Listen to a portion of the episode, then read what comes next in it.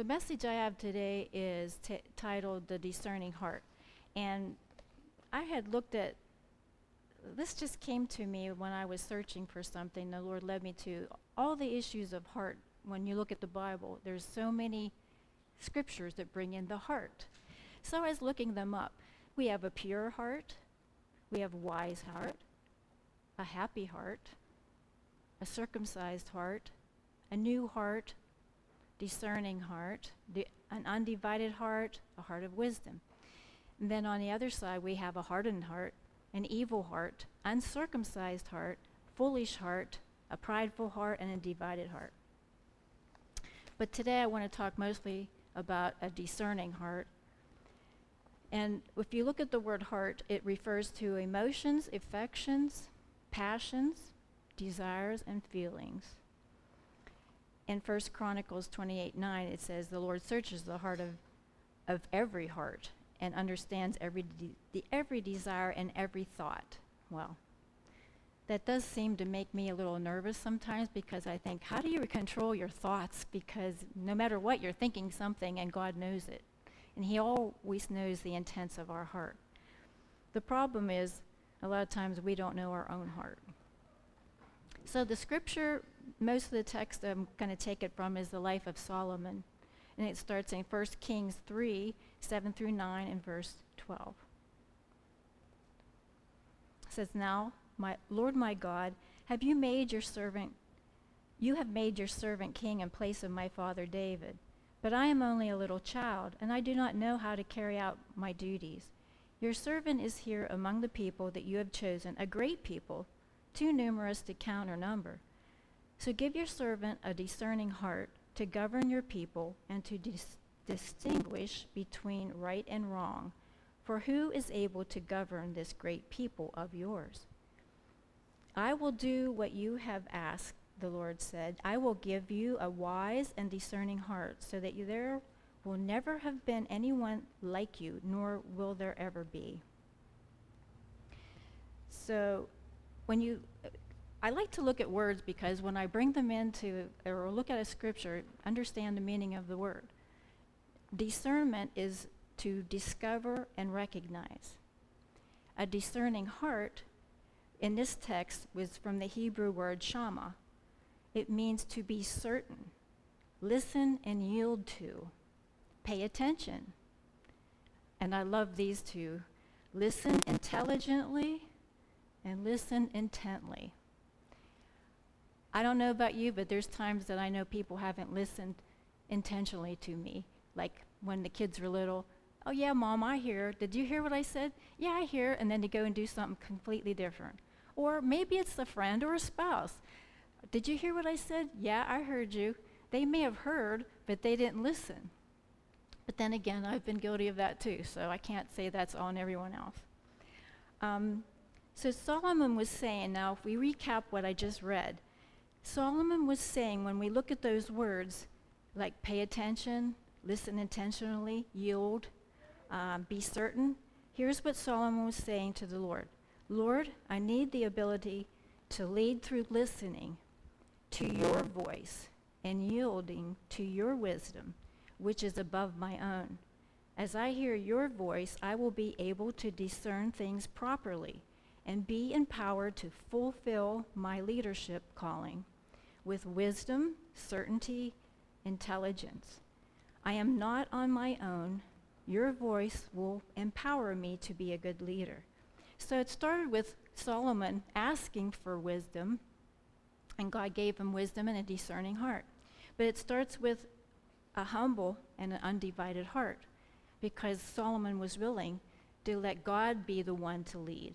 He wasn't the one able to lead on his own. So he admitted that. So, having the ability to discern his own heart first, uh, the hearts of others and the destiny of his nation was a gift from God.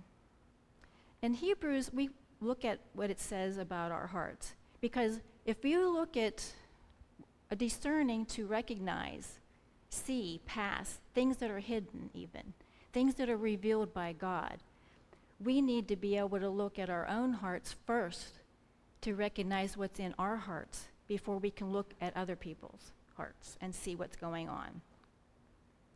So Hebrews 4:12 says, "The word of God is a living and active and and sharper than any two-edged sword, piercing the division of soul and spirit and joints and marrow, and it is a discerner of the thoughts and intents of the heart."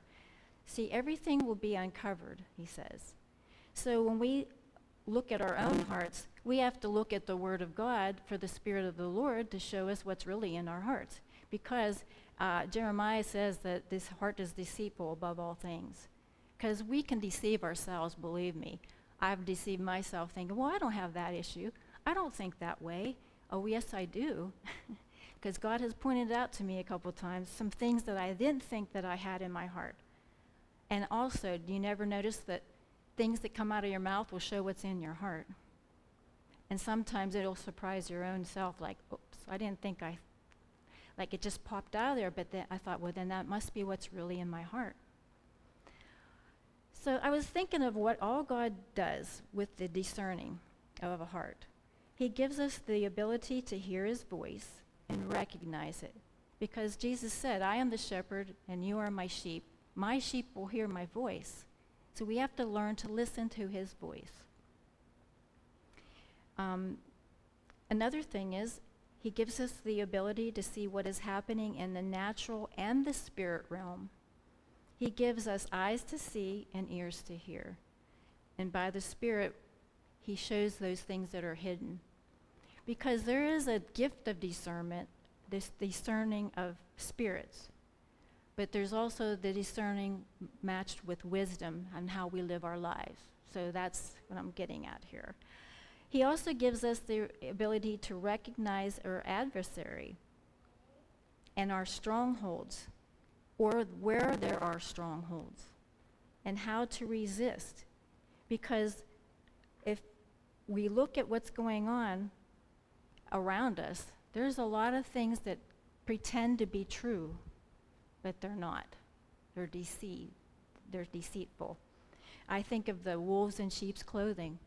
And it's not just out there. It's in, in, in churches, in schools, in our culture, everywhere. It doesn't matter. It may look like a good thing, but there's things that are infiltrated by the enemy. And we have to be very careful that we can recognize it. Because I think the spiritual warfare, I didn't mean to go into that, but it's just, I feel like we have to be discerning if we're going to be able to fight the battle in the spiritual warfare that's happening. Um, Proverbs 26 Proverbs 26, uh, 23 through 26. Oh, if I can get there here. this is a good example of. I like this scripture just spoke it right there. It's like, okay, once I get there, I should have marked my page. One more page. Here we go. Okay, like a coating of silver dross on earthenware, are fervent lips of an evil heart. Enemies disguise themselves with their lips, but in their hearts they harbor deceit. Through their speech is though their speech is charming, do not believe them. For seven abominations fill their hearts. Their malice may be concealed by deception, but their wickedness will be exposed in the assembly. God gives us a spirit, His spirit, to wi- abide within us. His spirit will tell us those things that we may not see in the natural because we need to recognize those things that are behind people's intents of their hearts and within our own. So I'm talking today a lot about our own hearts too today. Um, he gives us strategies now. Because if we have a discernment to hear God's voice, He will tell us what the enemy is up to or he'll tell us what's going on inside of us that we need to address and how to act upon it. So we don't just hear and do nothing. We have to learn to act upon it and apply it. And we also know we have to know how to pray against it and for what. He shows us the motives of intents of others, the influences that they have. There's spiritual influences on people. Because we judge people by what people do on the outside and what they say, but what we truly need to know is what's influencing them? What kind of spirit is influencing that person? And we need to recognize the own spirit that's motivating us in our hearts. So, discernment coupled with wisdom empowers us to live a victorious life in Christ. And Charles Spurgeon said this Discernment isn't just knowing the difference between right and wrong, it's the difference between right and almost right. Because rat poison is 99% good food, and it's only 1% poison, but it's enough to kill the rat. Good thought, huh? so we need to train ourselves to distinguish good from evil, but also take the scriptures and let them help us be uh, discerning of things that might be tempting us to go into sin. We need to be aware of what's going into our thoughts, what's going into our heart, especially now. Because we have to align everything with the Word of God, just like Hebrews 4:12 said. This, and we have to separate the soul from the spirit, our fleshly things and our thoughts from what the spirit is telling us. So uh, the Word of God will recognize whatever if whatever you hear don't take it first value, face value is what i say. Examine. Just like the word discerning means to recognize know and understand. So um, okay i was reading this book and i wanted to just take an excerpt about the story that they brought forth the, this couple, they were married for years and they were moving a lot. They moved many times.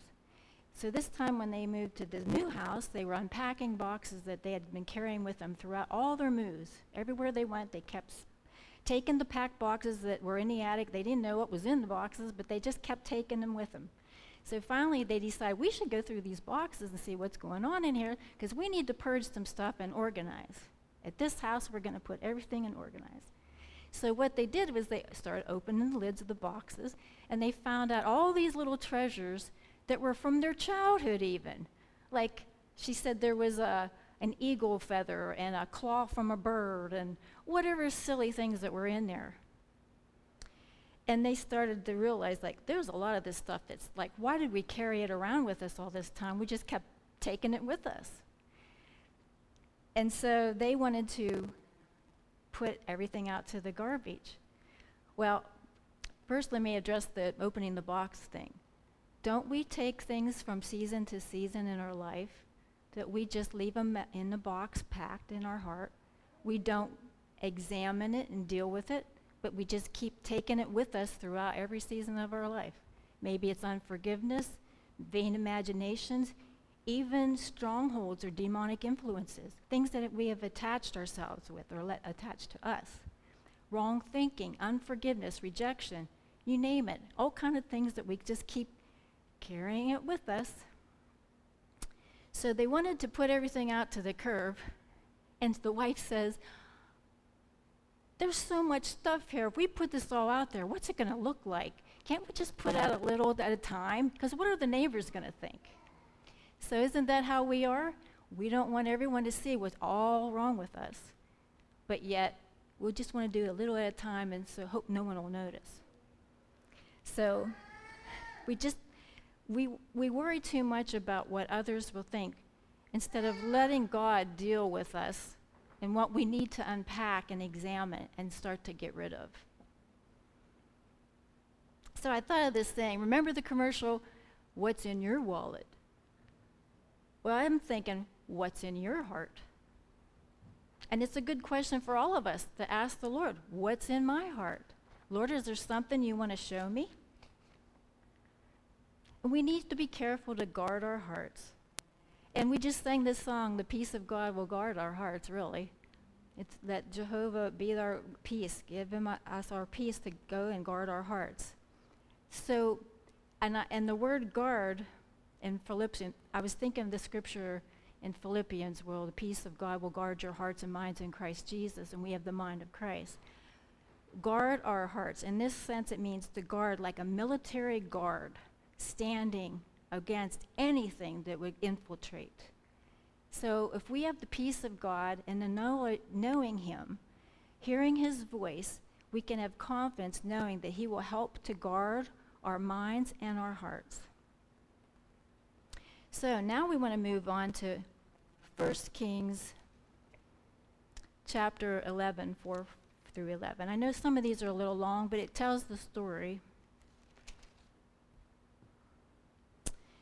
So now Solomon gave him the gift of discernment and wisdom above all men. He had, he wrote thousands of proverbs, he built the temple, and he had all these great military strategies and routes made for trade. He did all these things. Started off really great. He had, but then he had 700 wives and 300 concubines. Okay, so now let's read what happens now.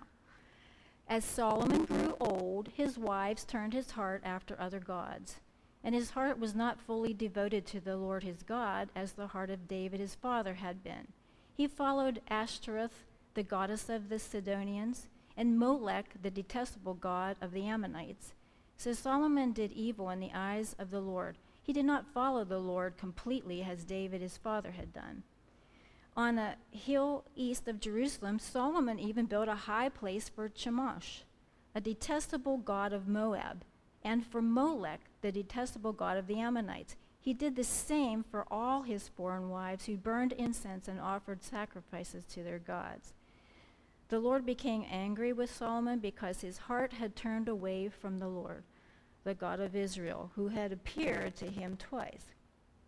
Although he had forgiven, forbidden Solomon to follow other gods, Solomon did not keep the Lord's command. So the Lord said to Solomon, Since this is your attitude, and you have not kept my commandment or covenant and my decrees, which I commanded you, I will most certainly tear the kingdom away from you and give it to one of your subordinates, which is what he did, not in his time, but eventually it went, the kingdom divided and was taken away.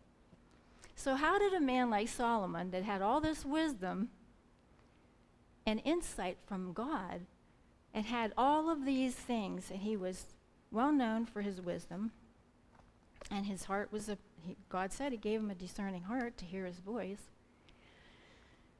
Well, he had a great, um, he was wise in running the whole nation, but he couldn't run his own household, which is what happened because the influences of his foreign wives, which he was told not to have done, influenced his and turned his heart away. So, number one, first, he was faithful. He was all out for God. Now, like, compare it to us, okay? We're all sold out for the Lord when we get saved. We want everything He has for us. We're so excited. We're saved, set free. I'm on a track. I want to learn everything. I want to hear God's verse, voice. Well, then he tolerated sin. He started to tolerate. Well, what do we hear? Well, that's not so bad. Yeah, that's not a bad thing. It's not as bad as that, you know. Um, it's, it's not hurting anyone. Then we start making excuses. We can make excuses for all the sins that we tolerate. Next, he rationalized away the dangers of sin.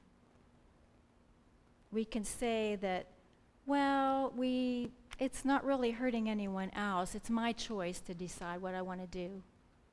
You know, God will understand. And then he engaged in sin. He actually started burning incense and did the same thing, honoring other gods and idols we can do that when we divide. I, I know there's all these hearts, and I'm thinking these heart things can relate to each other. First, he started off with an undivided heart, a heart of wisdom and discernment. Now, his heart was divided because divided means that you are going to honor two things, not submit totally your loyalty to one thing, which was who was God. So it didn't happen all of a sudden. It's little by little, just enough. It's just like that 1% poison. Little by little, it's in there. It starts to poison us. But even though there was a gift of having a discerning heart and discernment, we, there was still a choice to obey. So, just doesn't make us immune to sin because we have discernment and all that and wisdom. We have a choice to make. And the people in the world will say, well, that's just stupid. Why do you guys believe that? You know, things have changed.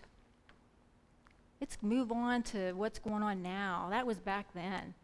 I hear excuses all the time. Well, God won't care. That was, you know, no, God does care. So in 1 Corinthians 2 6 through 16, talks about why. So the world does not understand. Um, I'm going to skip down to 9. What no eye has seen what no ear has heard, and what no human mind has conceived, the things God has prepared for those who love him.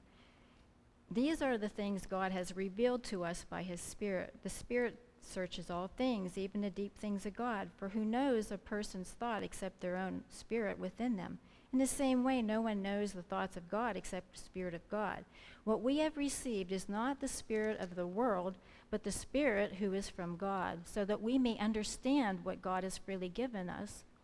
This is what we speak, not in words taught by human wisdom, but in words taught by the Spirit, explaining spiritual realities with Spirit taught words.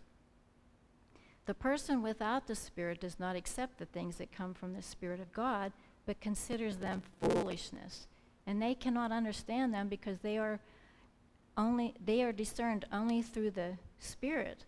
So the person of the Spirit makes judgments about all things, but such a person is not subject to merely human judgments. For who has known the mind of the Lord as to instruct him? But we have the mind of Christ. Those who are not in the family of God who have not received Jesus, do not have the Spirit of God, are thinking everything that we believe in God, what God tells us, is, is foolishness. To them, it, they don't understand it because they don't have the Holy Spirit in them to tell them and they don't understand. They rejected God. But see, that's what's good about God can direct our everyday choices. He can direct how we pray. He can direct how we see things in the perspective that is the right way and properly examine things. But if we don't have the Spirit of God living us, we just before I was saved, everything I did I thought was okay. It's my choice. I want to do what I. It's like it's do whatever you want. It's your your life. Well, then, when I actually receive, received Jesus as my Savior, then I realized it is not my own life anymore. It's the life to follow Jesus Christ. It's His ways, not my ways. And so then I realized, like, wow, what I thought was okay, it really was not okay. And I was really uh, grieving God's heart. So that's why I think that we have to be careful to guard our hearts and recognize that we are gifted to have this within us to give us prosperity, long life, uh, taken care of us, everything we need. Oh, no, no, I'm going into a sermon here, a different sermon. But, anyways, so now I just think uh, with everything that is going on, I don't believe it's going to get any easier for us, for any of us, whether you're a believer or not. Because there's going to be a lot of things that God is going to shake and move. As long as we have our foundation as Jesus as our Lord and Savior, we can have confidence that He will take us through whatever we need to go through or whatever we see out here that are just maddening things that are happening. So we've got to take Solomon's life as a warning to be cautious, to keep our heart loyal to God, keep our heart undivided because I was thinking about the list of the hearts here. okay, we start off with we have a discerning heart, an undivided heart, and a heart of wisdom. But if we let these things of tolerating, rationalizing, engaging, and turning away, then it becomes we have a we have a, a prideful heart, a foolish heart, and a, a divided heart and a hardened heart. And we don't want to get to that point because we want to stay close to the Lord. So I want to finish and end this with what Solomon, like his whole life was wrapped up in Proverbs with all these wise teachings of his life and encounters and experience. Then he wrote Ecclesiastes, and like he calls it all vanity, like all the things that he thought were important. But I want to read it from the uh, Proverbs 2, 1 through 2, and 4 through 12 from the Passion. And I know it's a different, but I just think it was so good. You can read it in your own versions, but I want to read it in this anyway. He says, My child, will you treasure my wisdom? Then and only then will you acquire it. And only if you accept my advice and hide it within you will you succeed. So train your heart to listen when I speak, and open your spirit wide to expand your discernment. Then pass it on to your sons and daughters. For if you keep seeking it like a man would seek for sterling silver, searching in hidden places for cherished tr- treasure, then you will discover the fear of the Lord and find the true knowledge of God. Wisdom is a gift from a generous God, and every word he speaks is full of revelation and becomes a fountain of understanding within you. For the Lord is a hidden storehouse of wisdom made accessible to his godly lovers. He becomes your personal bodyguard as you follow his ways, protecting and guarding you as you choose what is right. Then you will discover all that is just, proper, and fair, and be empowered to make the right decisions as you walk into your destiny. When wisdom wins your heart and revelation breaks in, true pleasure enters your soul. If you choose to follow good counsel, divine design will watch over you and understanding will protect you from making poor choices. It will rescue you from evil in disguise and from those who speak duplicities or speak evil. Good advice after all of that, because it's just, even when he sees God, like I, like First Chronicles says about, he was speaking to, Chron- I'll search the hearts of man, and I know the intents and thoughts of man. But the good thing is, even if he sees the ugly parts in us, he still loves us. Thank God for his generous love and his compassion. His love and compassion endure forever. So, Lord, my, I just pray, Lord God, I just pray for all of us, Lord, that we would lean our hearts to your understanding and discerning. Give us a discerning heart of wisdom, that we may follow you truly with an undivided heart. Um, we just want to walk in your ways and be pleasing in your sight, Lord. And we ask all of these things in Jesus' name. Amen.